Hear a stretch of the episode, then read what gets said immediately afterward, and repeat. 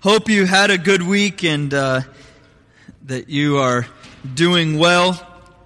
And I think we had an awesome week last week, and I want to just kind of publicly say thank you to our church and to those that worked and um, did a lot of different things around the property to, to get things up and running, and also to be greeting and to be in the coffee shop and to do the things that we were doing and that we continue to do. But thank you so much for being a part of last week in the service and Again, thank you for being here this morning. And uh, we uh, wrapped up a, a, series last week entitled um,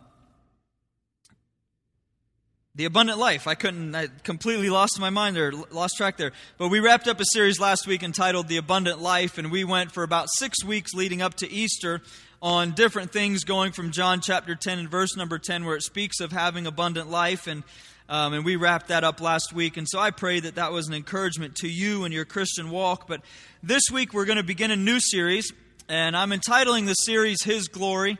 And um, I'll kind of explain where this came from and why we're going to be speaking on this this morning, and really for the next uh, about six weeks itself here. But I, uh, I've been, our church would know this, but I've been. Uh, I've traveled quite a bit in the, the beginning of this year and done some different things and really trying to, to get our church um, ready to do some missions work. And in May, the 17th and 18th, we're going to do just a small uh, missions conference type of a, a, thing there on those two nights. It's a Saturday and a Sunday. And, and, um, and so I knew coming out of Easter that I wanted to do something speaking with, with missions and kind of gearing us towards getting involved with missions. And so, as I was kind of praying and as I was thinking and, and studying and doing some different things, um, I was doing just a, a, my regular daily devotion one day, and I came across a passage of Scripture, um,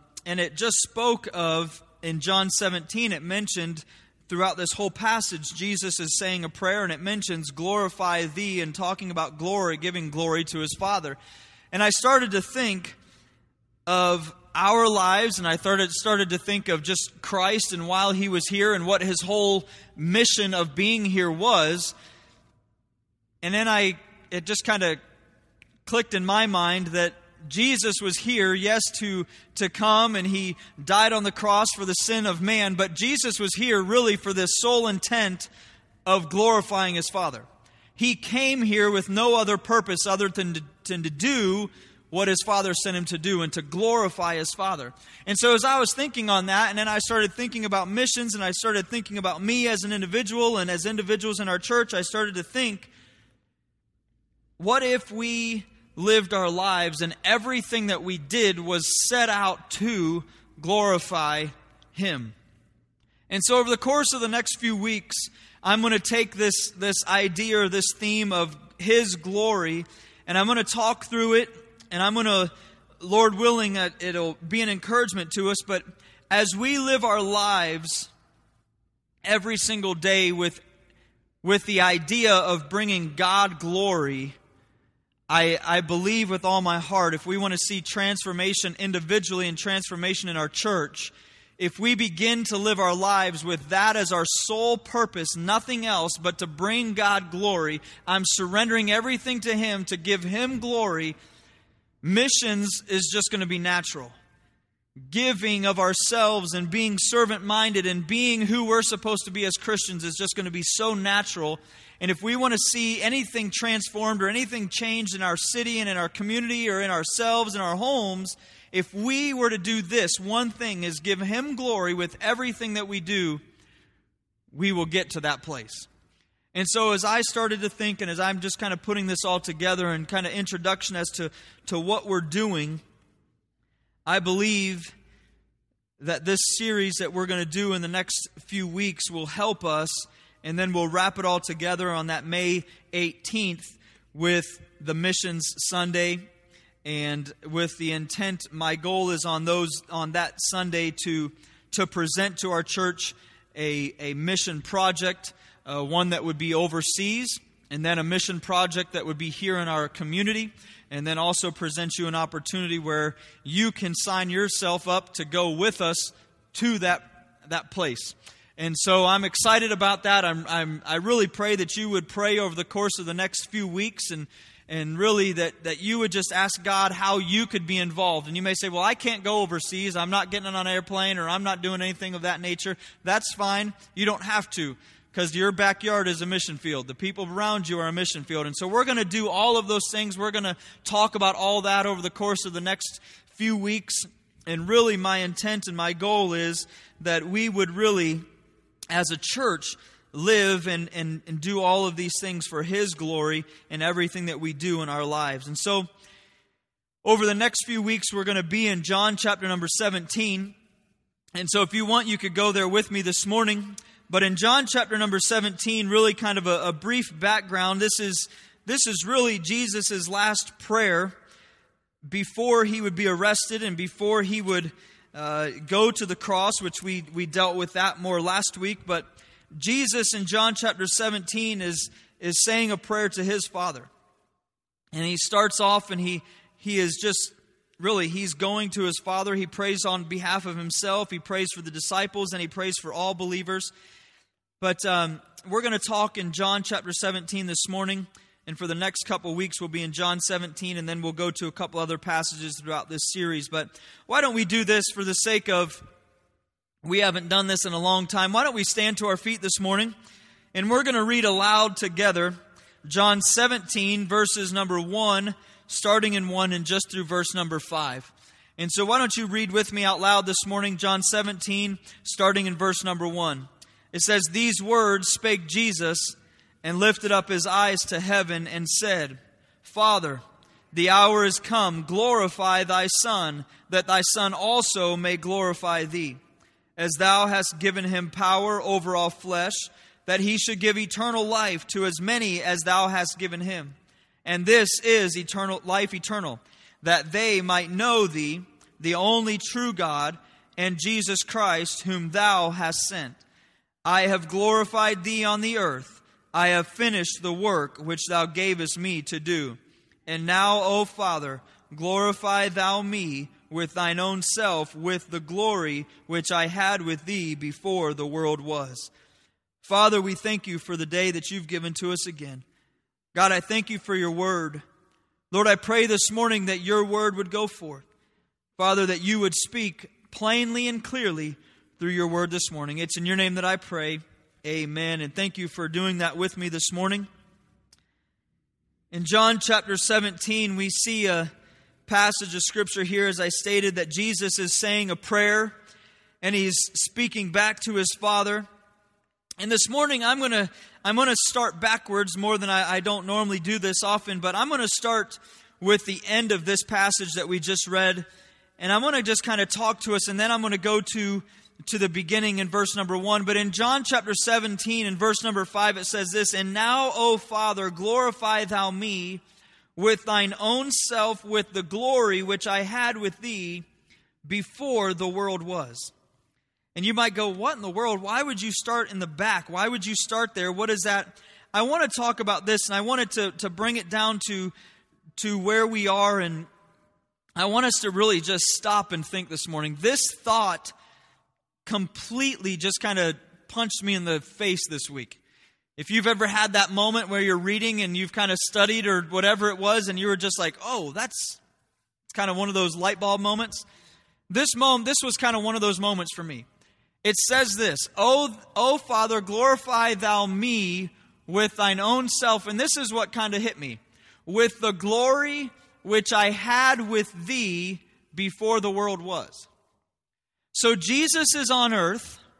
He's stating a prayer to God and to his Father. And he, he right before this, he says, Father, I have done everything that you've put me here to do. And then the next thing that he says is, Give me the glory which I had before the world was. Now, here's why this kind of struck me funny or weird. Jesus came to earth 100% man. But yet Jesus was also 100% God.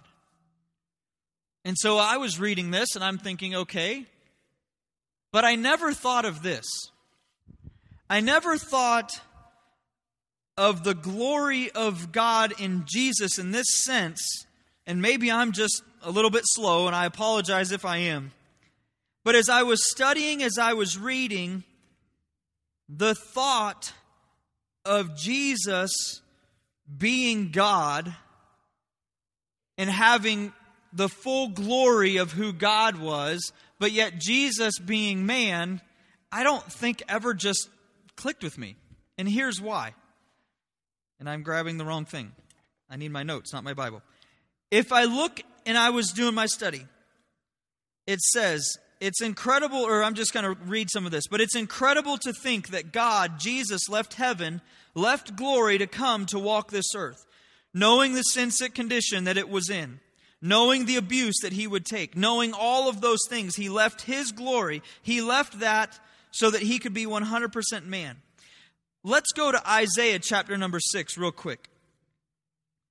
And here's why I'm doing this, and hopefully this will all wrap together and make sense to us. But if we read Isaiah chapter 6,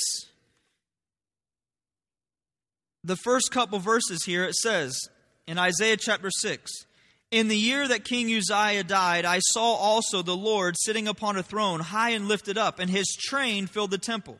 Above it stood the seraphims. Each one had six wings. With twain he covered his face, and with twain he covered his feet, and with twain he did fly. And one cried unto another and said, Holy, holy, holy is the Lord of hosts. The whole earth is full of his glory. And so, if we read that passage of Scripture, God, Jesus, the Father, we, we look at this, He left that. He left that to come to earth. He left behind the glory beyond the brightness of a noonday sun. He left behind the glory that was more splendid than a rainbow in the sky, a glory not at all this world would ever know or understand. It's only in the Godhead would, would they have known that. Jesus was a part of this glory before he left that to come to earth. Think about this. If we look at, uh, at Saul's transformation or Paul's transformation in Acts chapter number 9, Jesus is in heaven. Saul walking down the Damascus road. If we look in this passage of Scripture, Acts chapter 9, starting in verse number uh, 3, and, and as he journeyed, he came near Damascus, and suddenly there shined round about him a light from heaven. And he fell to the earth and heard a voice saying unto him, Saul, Saul, why persecutest thou me? And he said, Who art thou, Lord? And the Lord said, I am Jesus, whom thou persecutest. It is hard for thee to kick against the pricks. The light, the glory of Jesus shined upon Saul, which knocked him to his feet, to where his life would never be the same again. If we were to go even a little bit further, if we were to go to Revelation chapter number 1, we look in Revelations chapter number 1 and we see in verse number 9, it says this, And I, John, who also am your brother and companion in tribulation in the kingdom and patient of Jesus Christ, or patience of Jesus Christ, was in the isle that is called Patmos. For the word of God and for the testimony of Jesus Christ, I was in the Spirit on the Lord's day, and heard behind me a great voice as of a trumpet saying, I am Alpha and Omega, the first and the last. And what thou seest, write in a book and send it unto the seven churches which are in Asia, unto Ephesus, unto Smyrna. But as we continue to go, and I turned to see the voice that spake with me in verse number 12, and being turned, I saw seven golden candlesticks. And in the midst of the seven candlesticks, one like unto the Son of Man, clothed with the garment, down to the foot, and girt about with the paps with the golden girdle. His head and his hairs were white like wool, and white as snow, and his eyes were as a flame of fire. His feet like unto fine brass, as if they burned in a furnace. His voice as the sound of many waters. And he had in his right hand seven stars, and out of his mouth went a sharp, two edged sword. And his countenance was as the sun shineth in his strength. And in verse 17, And when I saw him, I fell at his feet as dead, and he laid his right hand upon me, saying unto me, Fear not, I am the first and the last. I am he that liveth and was dead, and behold, I am alive forevermore. Amen. And have the keys of hell and of death. Write the things which thou hast seen, and the things which are, and the things which shall be hereafter. The mystery of the seven stars which thou sawest in my right hand, and the seven golden candlesticks, the seven stars are the angels of the seven churches, and the seven candlesticks which thou sawest are the seven churches. And you say, why in the world are you going into this? I'm just, all of this just kind of struck me as I was doing my study. Jesus Christ left heaven, he left that. He left that glory that when John saw and turned and looked and saw that that was Jesus, saw God, he fell as if he was dead. Paul, when he was, when the light from, from God or when that light shined on him on that road to Damascus, he fell at his feet and, as dead. One day we'll get to heaven and we'll see Jesus and we will do what? We will instantly fall and we will bow and worship because of the glory of who God is. And yet here we see Jesus, and this is, and maybe this is just a free little tidbit in service, but we see Jesus who is in John chapter 17 praying to his Father, saying, God, I've done everything that you've called me to do. Can I have that glory back? He's ready to go back home. He's ready to sit on the right hand of his Father. He's ready to be in heaven and to be in glory with his Father. And he says, God, can I have it back? It just hit me like a ton of bricks this week as I was studying because Jesus, when he came to earth, was 100% man.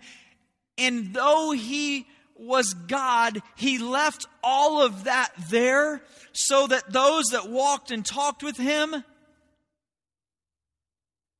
wouldn't fall as dead, but that he could do what? That he could glorify his Father and he could present his Father. Otherwise, that never could have happened. And so, as I was studying and as I was reading and as I was going through this this week, it just the light bulb went off. I don't know what it was. But to just stop and to think, Jesus left all of that to come to earth to do what we, we celebrated last week, which is the resurrection and the death and all of those things, which which what we did. But as we study this over the course of the next few weeks and we look at his glory and we look at what it is that Jesus was called to do and now what we are called to do in, in his, and this is going to sound, but in his absence on earth, we are there for that now. It's now our job to glorify his name. That's what we're called to do, and that's the God that we are called to give glory to. And so as we look at this this week, and as we look at his glory, and I'm just, it's really a simple title because the thought is we're looking at Jesus Christ and how he was here to bring and honor and to honor and glorify his Father. If we go to verse number one, we'll get into the points this morning. It says this These words spake Jesus and lifted up his eyes to heaven and said, Father, the hour is come, glorify thy Son, that thy Son also may glorify thee. Point one this morning is just real simple, but it's his hour. Jesus' prayer was that while he was on the earth, he glorified his Father. The thing was, for the Father to glorify the Son, was for the Son to glorify the Father. The one went hand in hand. If you read that in the passage of Scripture, for the, the Father, or it says, uh, the hour is come, glorify thy Son, and that thy Son also may glorify thee. The intent was that in the Son being glorified, the Father was then glorified. It was Jesus' plan, it was God's plan that Jesus would be 100% man, yet show his divine nature without being 100% glorified, as we just read. Jesus couldn't have came to earth shining bright. Jesus could not have came to earth with his eyes shining the way that we just read out of Revelation. He came to be 100% man. As we look at this passage of Scripture, it says, Father, the hour is come. If we were to look back in John, this phrase has been mentioned a number of different times. In John chapter 2 and verse number 4, it said, Jesus saith unto her, Woman, what have I to do with thee? Mine hour is not yet come. Jesus knew why he was here. He knew there was going to come the hour when he would have to face Judas and the men in that garden. Jesus knew the hour was going to come when he was going to be arrested. Jesus knew the hour was going to come when he was going to be beaten. Jesus knew the hour was going to come when he was going to hang on an old cross. Jesus knew that hour was coming. In John chapter 2, he says, Woman, mine hour is not yet come. If we were to continue to go in John in chapter number 7, he says in verse number 8, Go ye up unto the feast. I go not up yet unto this feast, for my time is not yet full come. He said it again. Listen, it's not my time. My hour is not come that I will go and be arrested. My hour is not come that I will be in that position. If we go to the next chapter over in chapter number 8, we'll see it again. In verse number 20. These words spake Jesus in the treasury as he taught in the temple, and no man laid hands on him, for his hour was not yet come. In verse 21, then said Jesus again unto them, I go my way, and ye shall seek me, and shall die in your sins. Whither I go, ye cannot come. But we see here throughout John and throughout the Gospels at different times, John says, or Jesus says, My hour is not come in verse number one of chapter number 17, Jesus makes it clear Father, my hour is now. It is coming that my time, my hour is upon us.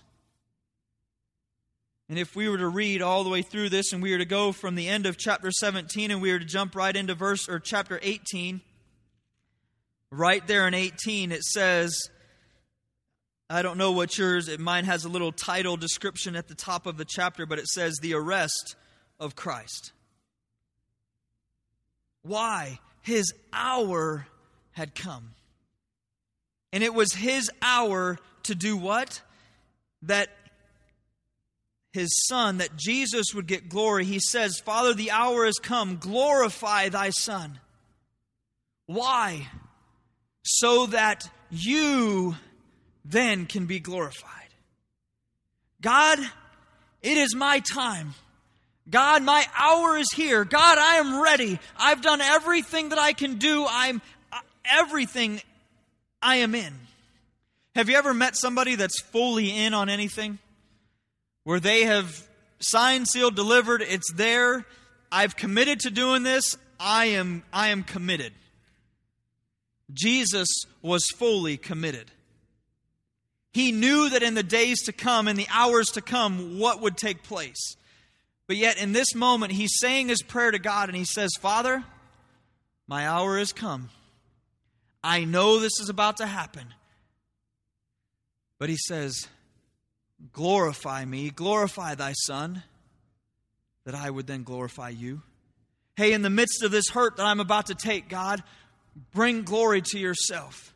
God, in the midst of this trial that I'm about to face, bring glory to yourself. God, in the midst of all of the people that I love and all the people that I came to that are all going to abandon me and they're all going to turn their back on me, Peter's going to deny me and everything that's going to take place. Father, all of this is going to happen, but bring glory and honor to you through me. Listen, though we speak of Jesus and Jesus here as he's coming, was about to face the cross. The cross wasn't what we look at today. The cross wasn't a cool little pretty thing that's hanging on a wall. The cross in that day, the, the Greek cross, the Roman cross, what we're talking about, that Roman cross was nothing but death and shame and all of those things. The only people that went on that cross were those that were murderers and, and, and angry, hurtful, evil people. And here's God, Jesus, saying, God, my hour, Father, my hour is come. Glorify me in you. On that cross that I'm going to be spat upon on that cross where I'm going to be between two thieves who deserve to be there. On that cross where I'm going to go stand where Barabbas is going to be let go. God, glorify me that I would glorify you. Today we look at a cross, and do you like the cross that was hung on the wall last week? You like that? Rustin did an awesome job. But we look at a cross, we hang it on our neck, we do all kinds of things, we put them everywhere that's a beautiful symbol to us. That wasn't the case. And I've heard, I'm sure you've heard somebody say it in the past, and you've heard different preachers say it. We don't hang a noose up there, a gallows. We don't put a electric chair hanging on a wall. Why we think of those things as what? Those are torture, those are death, those are things that we assemble that. That's what this was. But why is it up on a wall?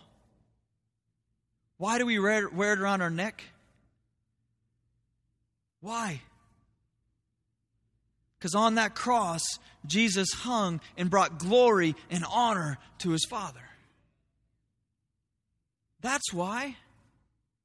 That's why we can celebrate Easter last week. That's why we can do all the things that we do as Christians. That's why we can, we can have an abundant life that was preached on the last few weeks. Paul says in Galatians 6 and verse number 14, is that up on the screen? But God forbid that I should glory save in the cross of our Lord Jesus Christ, by whom the world is crucified unto me, and I unto the world. Man, it is our duty. It was Jesus' job. It was his why he came. It was what he did that his hour was come, that he would glorify his Father. The next point is this is his power. We see that in verse number 1 the hour had come. In verse number 2 it says as thou hast given him power over all flesh that he should give eternal life to as many as thou hast given him.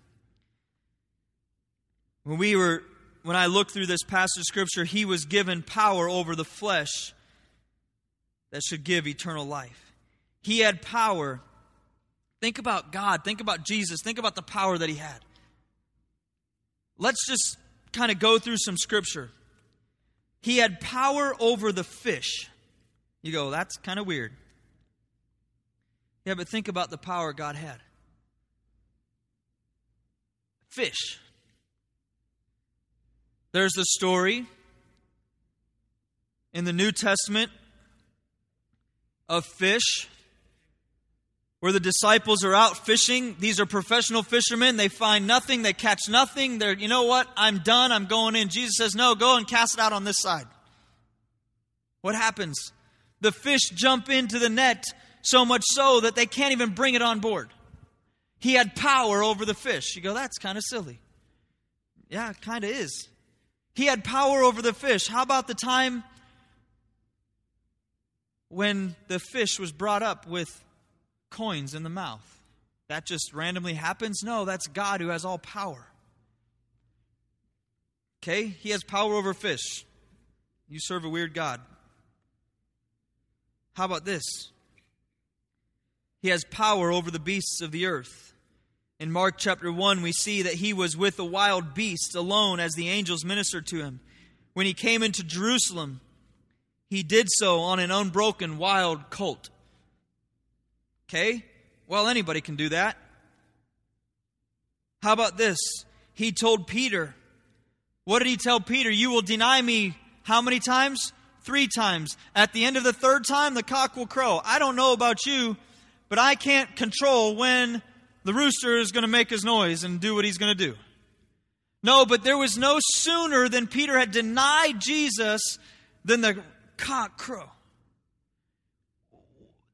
That's weird. Yeah, that's weird. That's called the power of God. And so when we look at this passage of Scripture and we see, as thou hast given him power over all flesh, that he should give unto life, or that he should give eternal life to as many as thou hast given him. Yes, he had power over the fish of the sea, he had power over the wild beasts, he had power over the fowl of the air, but he had power over flesh. It was the plan that Adam, the first man, would have extreme power and authority over man to rule over the planet. What did God do when He created Adam and Eve? When He created Adam, He brought all the animals to come by and He named them. He gave him dominion over all of those things. He gave extreme authority over the flesh. Think about today the power that we as people have, or think we have. Why? God gave us that. He set in motion governments. He set in place all of these things. He gave us that. We also were given through Christ, the sovereign God,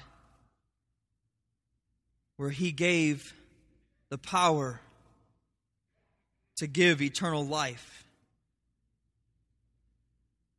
And he's praying to his father and he says in that verse first verse the hour has come to glorify thy son that thy son may also glorify thee. As thou hast given him power over the, the flesh all, over all flesh that he should give eternal life to as many as thou hast given him and in verse number three and this is life eternal that they might know thee the only true god and Jesus Christ, whom thou hast sent. Jesus is praying to his Father and he's saying, God, you've given power over flesh that he should give. You should give that eternal life to as many as thou hast given. And this is life eternal that they might know thee, the only true God, and Jesus Christ. Why? Jesus Christ was sent to earth to proclaim and to push forth who his Father was. Jesus was sent to earth not to give himself honor, but to show, hey, that's God. Hey, that's my Father. That's where glory is due. That's where honor is due. Bringing honor and glory to his Father. When we look at our lives and we, we, we take a step back and we begin to look at who we are and we look at this, we look at Christ and his power and all of these things, we see this life. We see this power.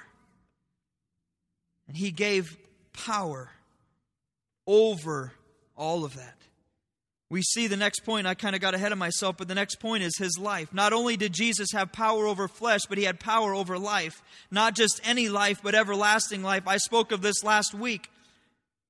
God has chosen us in Christ, and Christ has given us life without end. The saving faith that we talked about last week, the idea of Jesus Christ dying on that cross, that we could have hope of eternal life. The idea that it is the resurrection and life which we spoke about. Sadly, there are many who claim to know God yet do not know Christ.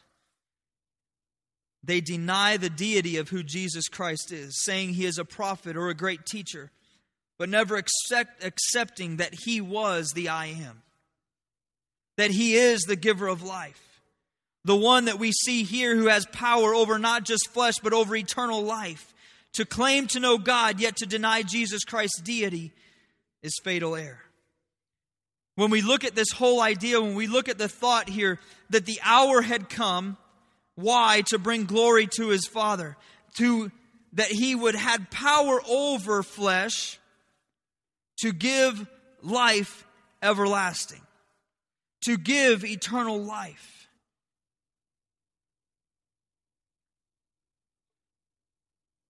And lastly, in verse number four, his purpose.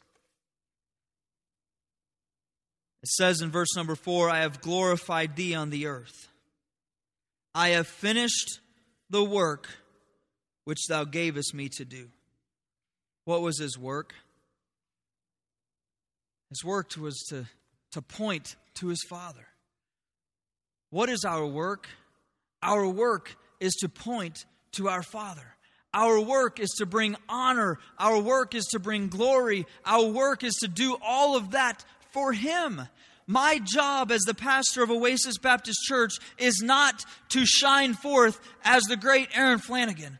My job is to bring and to teach and to point you and anybody who would hear directly to Him. If I point you to me, I have failed, I've done the wrong thing, and I need not be here. My job is to point you to Him. Because it's not about me. It's not about a man. It wasn't about that. It was about bringing his Father glory and honor due his name.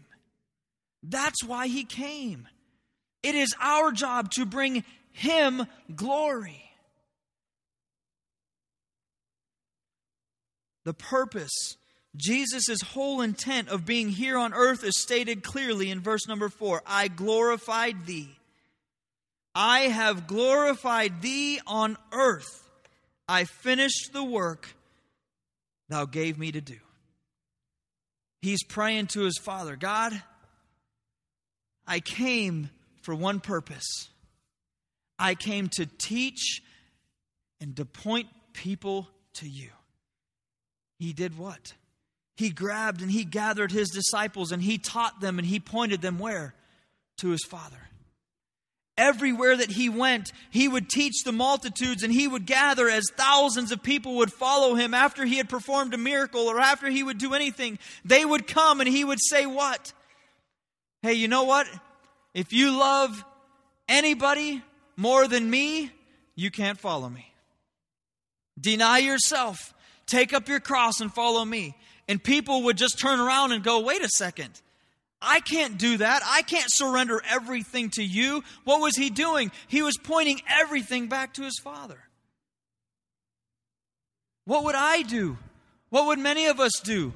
We would say, Man, look at all these thousands of people. Man, I've arrived. Look at where we are. I've got thousands of followers. Jesus stopped, said, Time out, hold on. It's not about that. I did that miracle to point to Him.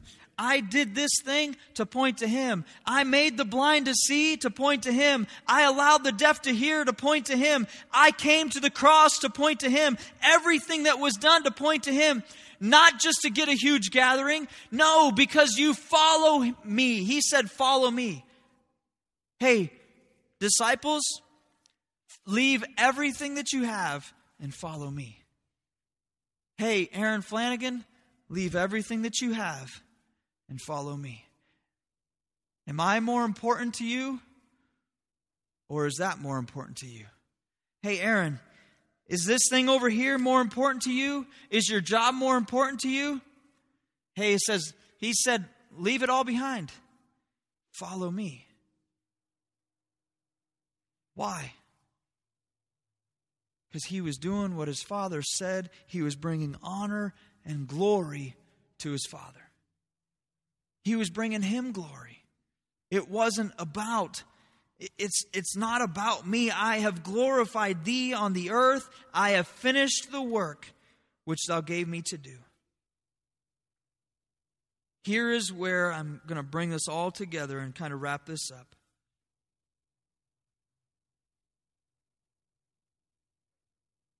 This thought for me when I studied that verse number five, and as I was kind of studying through this, of God and, and Jesus and the glory of, of what heaven was and who they are, and, and understanding if, we've, if you've read any of the uh, prophetic chapters or if you've read into Re- Revelation, understanding and knowing that it's, it's not the sun that's going to give us light in, in heaven, it's the brightness shining through Christ the glory of God. That he left all of that and he came to earth. And I've questioned and I've wondered and I've said this so many times in my mind, and I've probably said it out loud. How is it that so many people sat under the teaching of Jesus Christ, yet would look at him and completely walk away? It was God. He was 100% man, he was 100% God. How in the world can I come and sit? Could you sit under if I am I know this is hard to do. I am now Jesus talking to you and teaching you. And you're going to look at him just like many of those did and you're going to go, "Eh, he's a great man. He's a great teacher. He's not God." And I racked my I've racked my brain so many times thinking to myself, how could they have done that? Here's how they did that. Cuz he left the glory in heaven. And he came and was 100% man. Though he lived a perfect life, he didn't come in all of his glory. The eyes weren't what we just read in Revelation. The sun shining through him wasn't what we, we have read in, in the different passages. He, he, he came as a man. And so, as coming as a man, people would see him and people would say, Yes, he's a great teacher. Yes, he's a great this. And yes, he's a great that. But yeah, not the Son of God. Yeah, he's, he's not all of those things the religions today. You go to, uh, uh, go into the, the, the Islam, they'll tell you they believe in God or Allah, but they don't believe that Jesus Christ is deity. Jesus Christ is God. They believe Jesus is what? A great teacher. He was a prophet. Yeah, he was a great man. Many of these other false religions would say he's a great man, but he's not God. In that day, they would say he was a great man. but He was not God. I, again, maybe it, it just me, and maybe it's a weird way that it kind of hit me this week as I was studying, but Many times I've said to myself, how in the world did they people walk and talk with him and have relationships with him? But yet they just they didn't grasp that that's God. Because God came, Jesus came as 100% man. Yet he was 100% God. We can't grasp it, we can't fathom it. But that's who he was. To do what? To bring all the glory and honor to his Father. Who would all the glory and honor have been to if Jesus came shining? Eyes as we spoke, feet as brass, and all the things. Where'd the glory go? Where does the glory go? Right to him. Jesus came to bring honor to who? His Father. He came to give him glory. And so this morning, as we close up, and as we wrap all this stuff together, and as we looked at Jesus Christ, and there's so many other passages of Scripture that we could read that would, would say that, you know, Jesus, even Jesus going and praying in the Garden of Gethsemane when he prays and he says, Lord, if it be your will, take this cup, but if not, I, I'm here. We could go to so many different passages of Scripture, but he came. But as we close and as we start into this series of His glory, let me ask you. I'm just going to go right at the very beginning, at the very basic, but do you know Christ as your Savior? Have you came to the place where you have surrendered your life to Him? I said it last week, I've said it many, many times. If not, can I beg you that you would do that? Christian, let me ask you this. Are you living your life in such a manner that it is about His glory? Do you live your life surrendered for His glory? If not, let's ask the question what is it that needs surrendered? What inside of your life needs surrendered? What needs to go? What part of your home, so to speak, which closet is it that needs to be surrendered to Him so that you would bring him the glory that he's called and that he's due. It is my job, it is your job. You profess Christianity, many of us. It is our job as we profess Christ in our life to bring Him glory and not myself glory. It's real easy for all of us to stand and profess and bring ourselves glory sometimes. But the job of a Christian, the goal of a Christian, everything that we're placed here to do is not for you to get glory, but for Him to be honored and for Him to be glorified. And so let me ask you that question What needs to be surrendered? What is it that you need to give up so that it would be for His glory? This morning, we're going to have a verse of invitation in just a moment, as we do every single week. I don't know if how God spoke to you this morning. Maybe it's just simple of thinking back and really just reminding yourself of who God is, the glory that God is. Maybe it's having never accepted Christ as your Savior. Maybe you're a Christian who needs to remind yourself, needs to come back to a place of surrender so that your life would bring Him glory. Whatever it would be this morning, could I have every head bowed and every eye closed? I'm going to ask those two questions one more time. The first one is going to be this Do you know Jesus Christ as your Savior? Have you accepted Him? Have you surrendered everything to Him?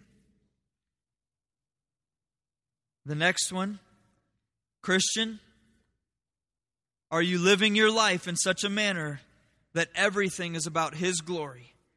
If not, what is it that needs to be surrendered?